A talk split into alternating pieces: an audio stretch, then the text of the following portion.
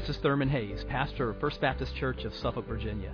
We want to welcome you to this message from our services at First Baptist. We're a congregation that is seeking to touch lives through the life changing power of the gospel.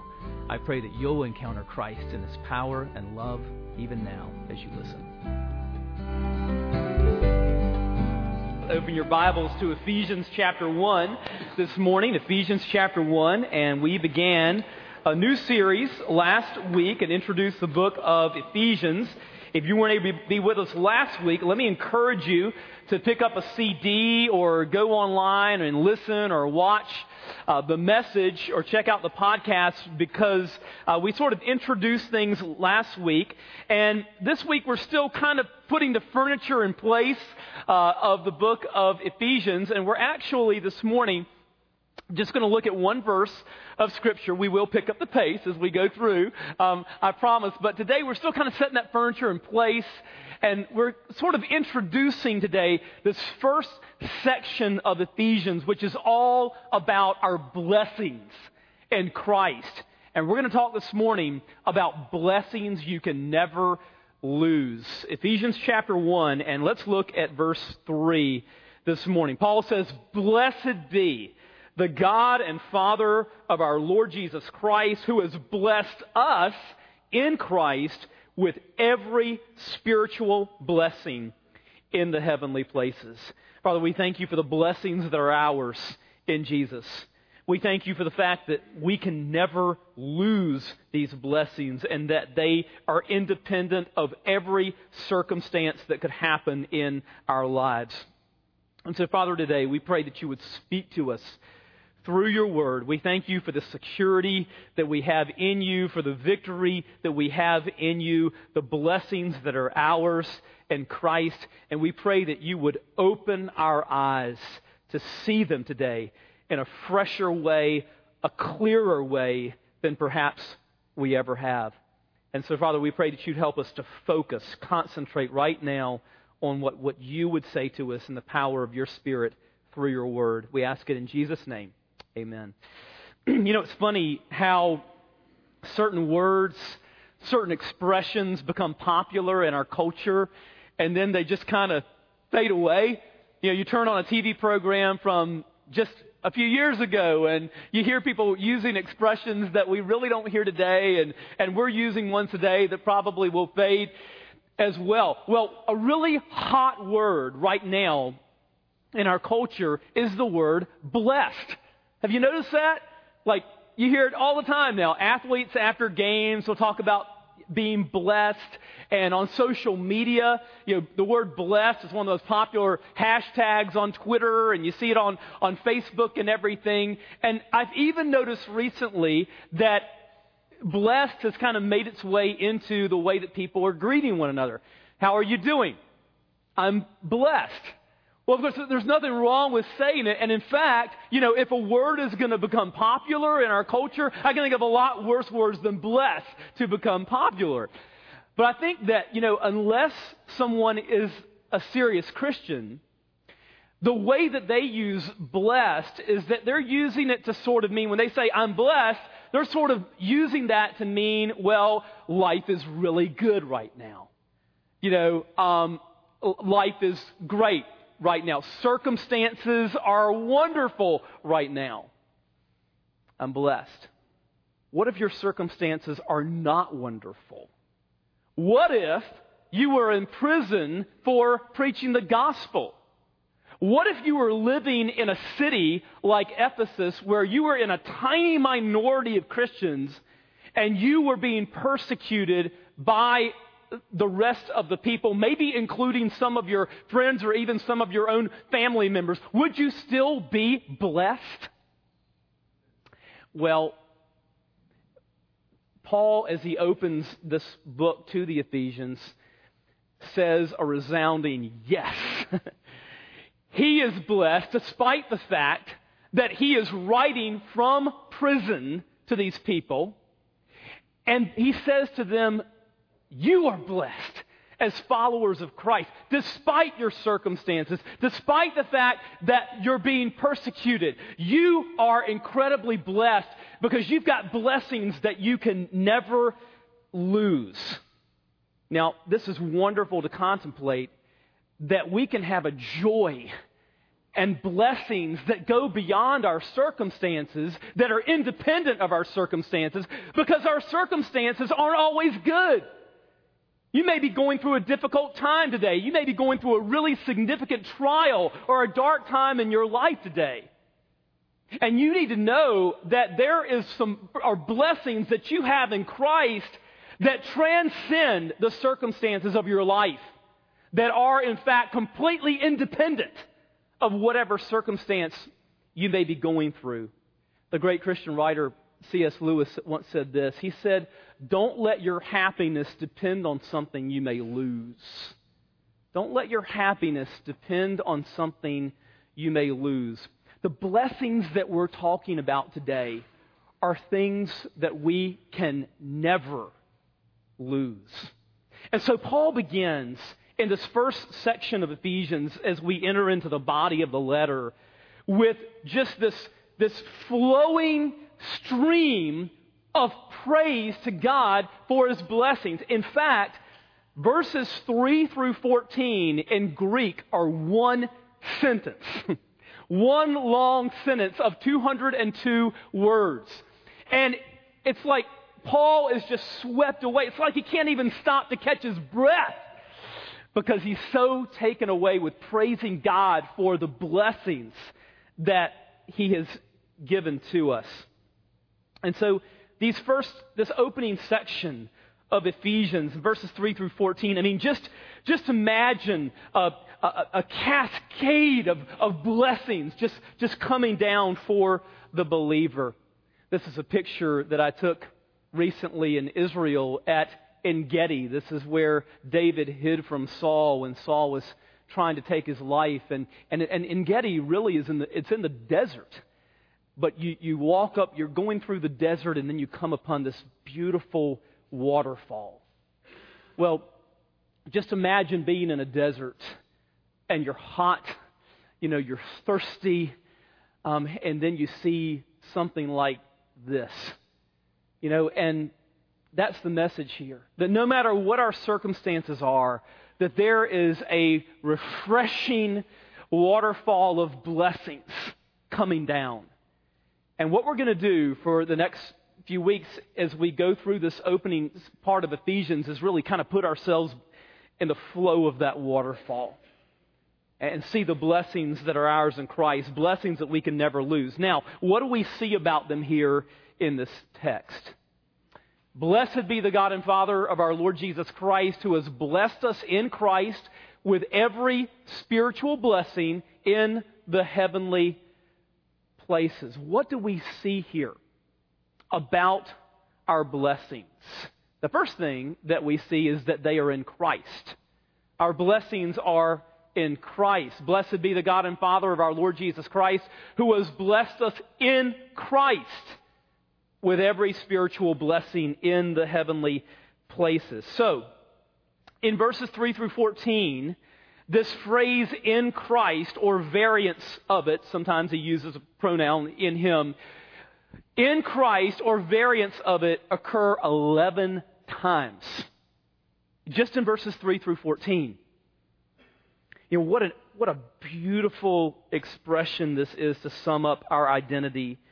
To say that we are, as followers of Christ, that we are in Christ.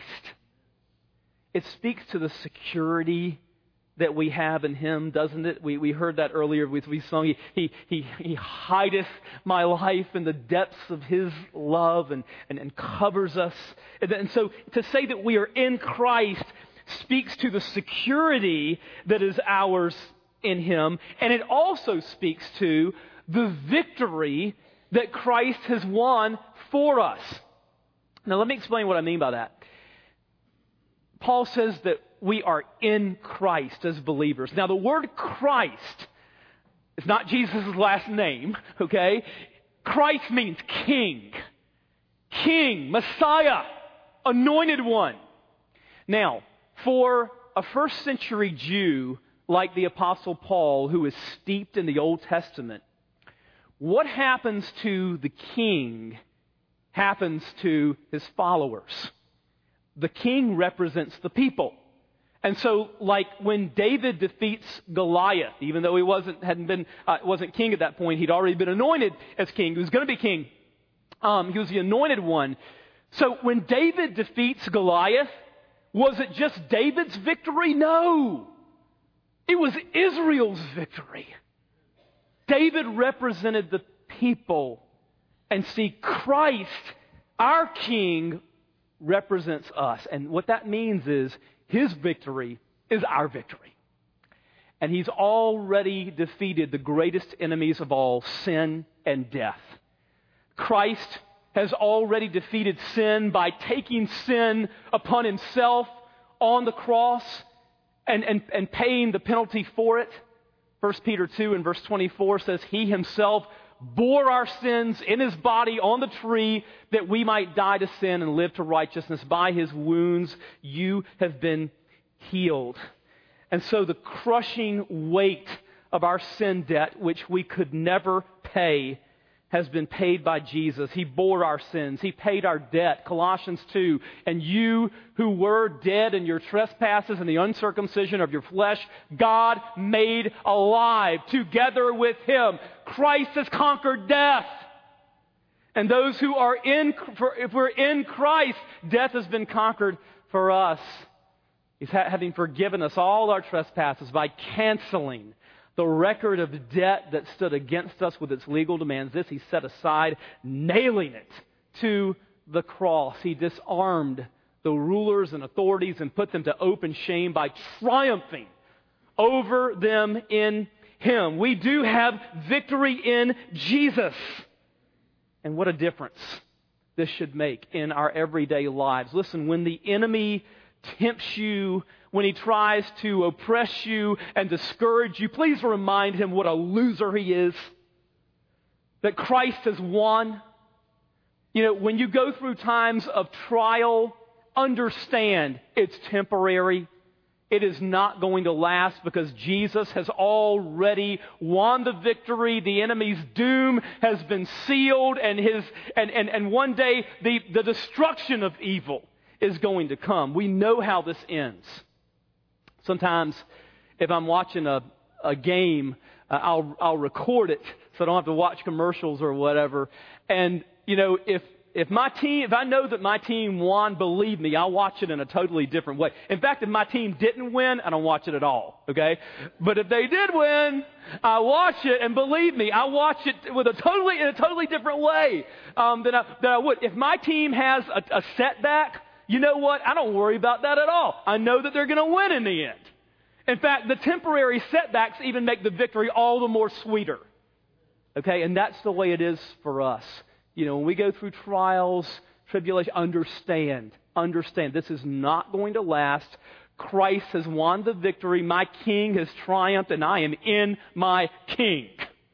I am in Christ and, and it's not going to, to last. And, you know, and, and, and with the, the church, we always need to understand um, that you know, Jesus says, Upon this rock I will build my church, and the gates of hell will not prevail against it.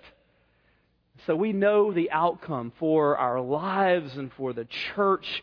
Christ has, is victorious. We're in Him. His victory is ours. So, our blessings, first of all, are in Christ. Second, they are spiritual.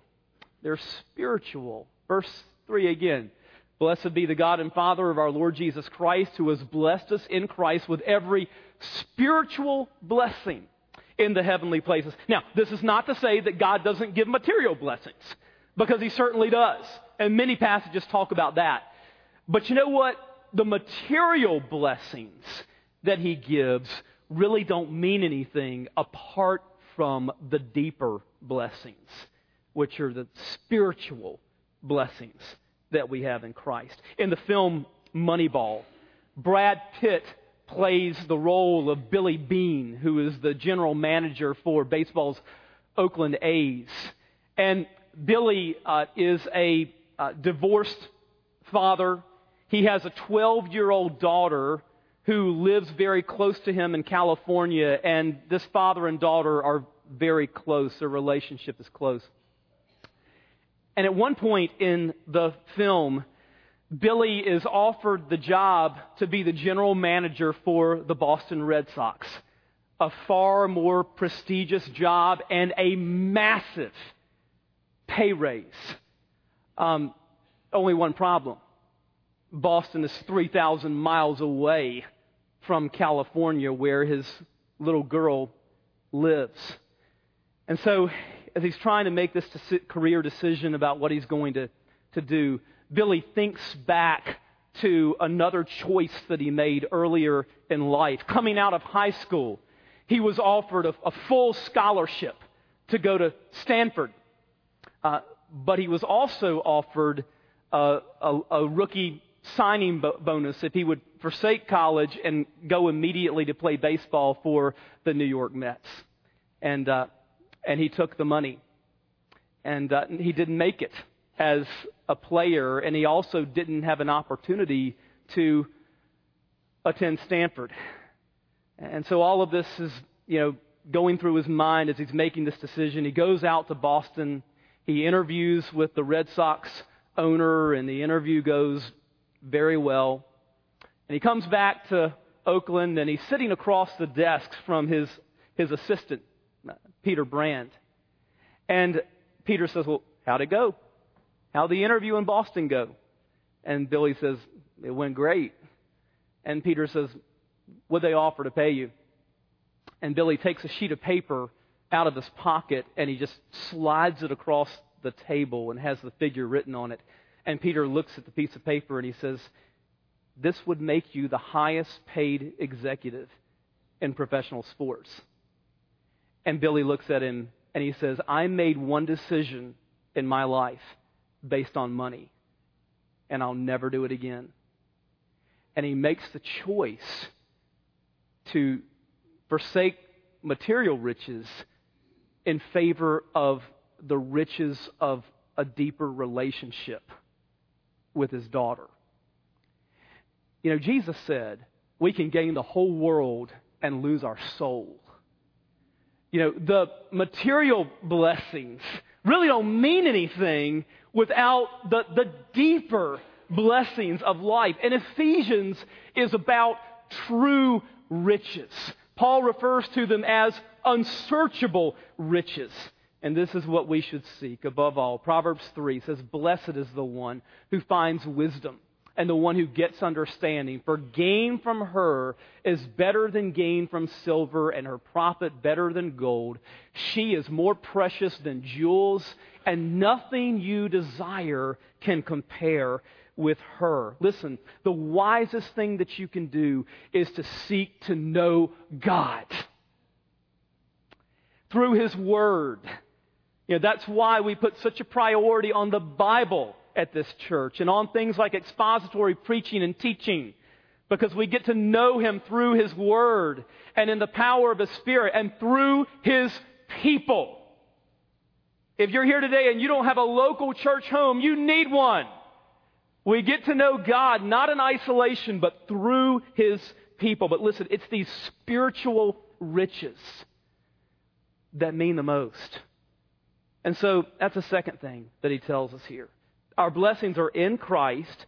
Second, they are spiritual. And third, they are in the heavenly places. Again, verse 3 Blessed be the God and Father of our Lord Jesus Christ, who has blessed us in Christ with every spiritual blessing in the heavenly places. You say, well, so does this mean that my blessings are just up there somewhere in heaven? Is that what he's saying? No.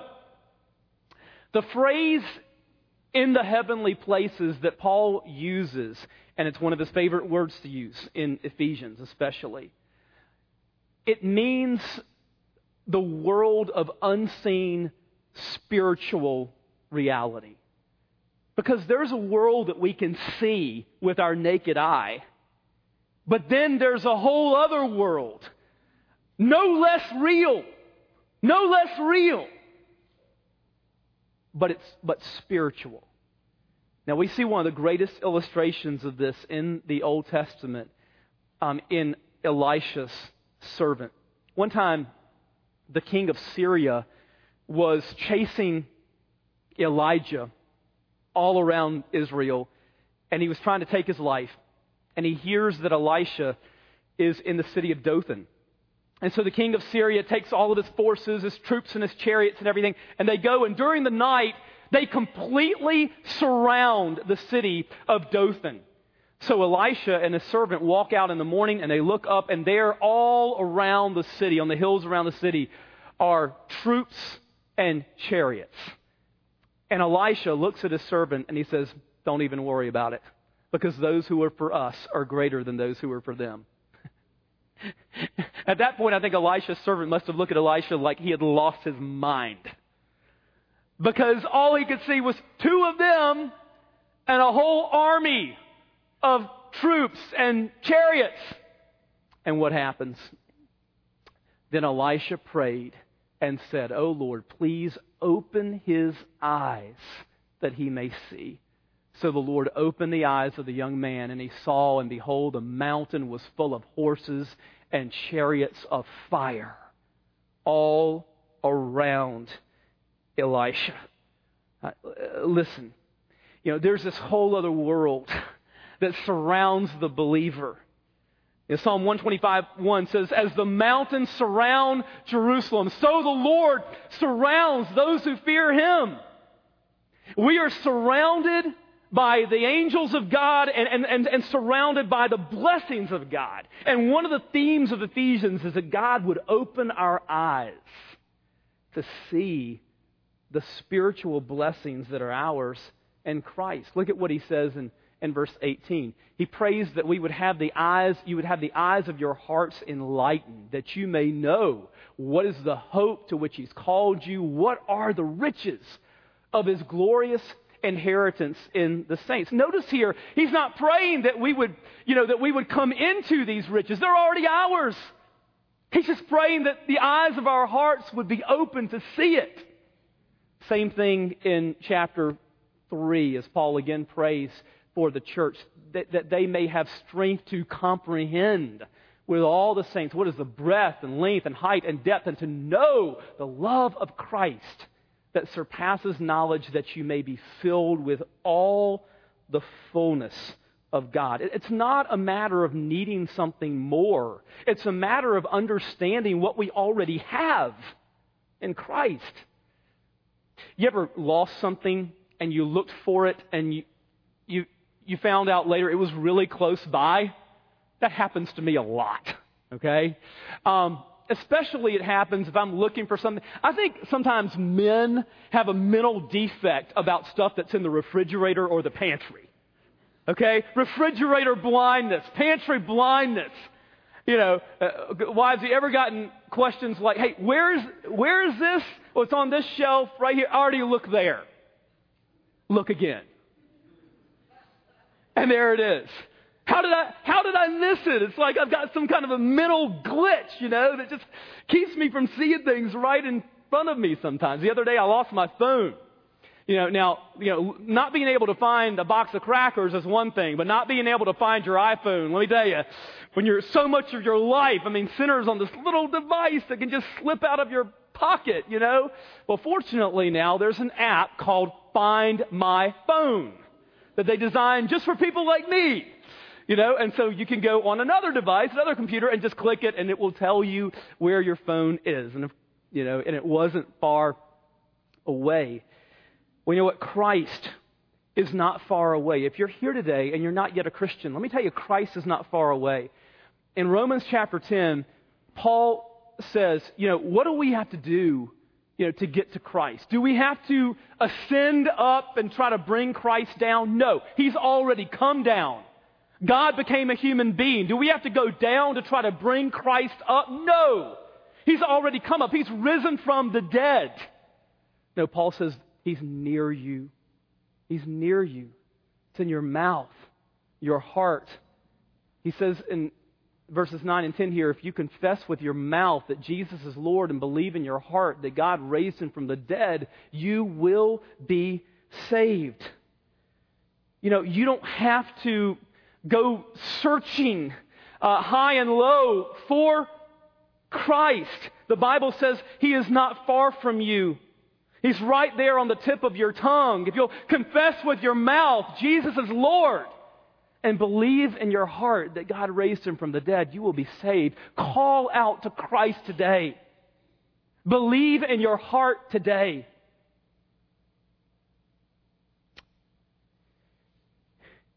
If you are a Christian, the blessings that are yours in Christ are not far away. You already possess them. It's a matter of you being able to see them so that you can rejoice in them. Are there things in your life that are obscuring the clarity of your vision? That are preventing you from seeing what is already yours in Christ? The Danish philosopher Søren Kierkegaard once told a parable about a guy who drove out into the country in his carriage one night. And this is in the 19th century before cars. And so the carriage was lit by lanterns, by torches that were all around the carriage. And these man made lights, these lanterns were okay, but when he rode out into the country, these man made lights were obscuring the brilliance of a beautiful nighttime sky. Sometimes that can happen with us. What are the lesser lights in your life that need to be extinguished, that, need, that you need to blow out so that you can look up and you can see the stars? So that you can see Christ and all of his beauty and his brilliance and the blessings that he has for you. Let's pray. Father, we thank you for blessings that are ours, blessings that we can never lose. And Father, I would pray for anyone here today who is not yet a Christian. Father, I pray that you would speak to their heart and right now that they would turn to you in repentance and in faith, that they would confess with their mouth Jesus is Lord and believe in their hearts that you raised him from the dead and that they would be saved. Lord, that they would call to you right now. Father, I pray for uh, believers, Lord, that we would understand the unsearchable riches that are ours in Christ. We pray it in His name. Amen. In just a moment, we're going to stand and sing. And if God's speaking to your heart today about becoming a follower of Christ, we want to invite you to come. I'm going to be right here at the front. Come share with me the decision that you're making. We just want to come alongside you and help you to begin in your life with Christ. If you're here today, God's speaking to you about being a part of our church family. As others stand, we want to invite you to slip out and to come. We want to welcome you. There's a need to pray with someone. We invite you to come. Let's stand together as we sing.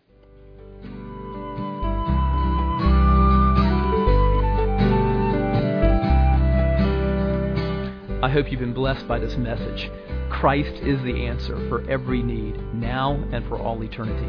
As someone once said, Jesus plus nothing equals everything, and everything minus Jesus equals nothing. Have you trusted in Jesus as your Savior? If not, why not now? His arms are open wide to receive you. It may help to pray a prayer like this Father, I know that you are holy and that I have sinned and fallen short of your glory. I know that you are a righteous God who must punish sin. But I believe that your Son Jesus took my punishment for me, died in my place, and rose from the dead so that I could have eternal life. Right now, I turn to Jesus and trust in his finished work for me. In his name I pray. Amen. You know the Bible says this in John 1:12. To all who did receive him, who believed in his name, he gave the right to become children of God. And that means that if you've received Christ, God has adopted you as His beloved child, His very own son or daughter. Just imagine it. Almighty God, the Lord of this universe, the one who possesses all authority in heaven and earth, is now your loving Father, and you are His child. You say, I love Him. How can I honor God with the rest of my life? Well, when you love someone, you want to spend time with them. We get to know God through His Word, through prayer, and through His people. I would encourage you to pick up a copy of the Bible and begin to read it. Begin to pour out your heart to Him in prayer.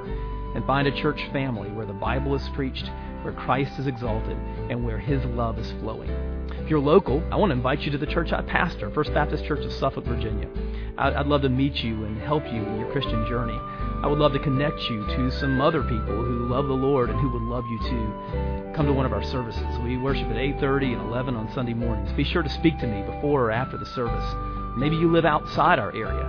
I'd love for you to write me. My email is pastor at fbcsuffolk.org. Tell me what God is doing in your life. If you have spiritual questions I could help you with, please let me know. We're on this journey together.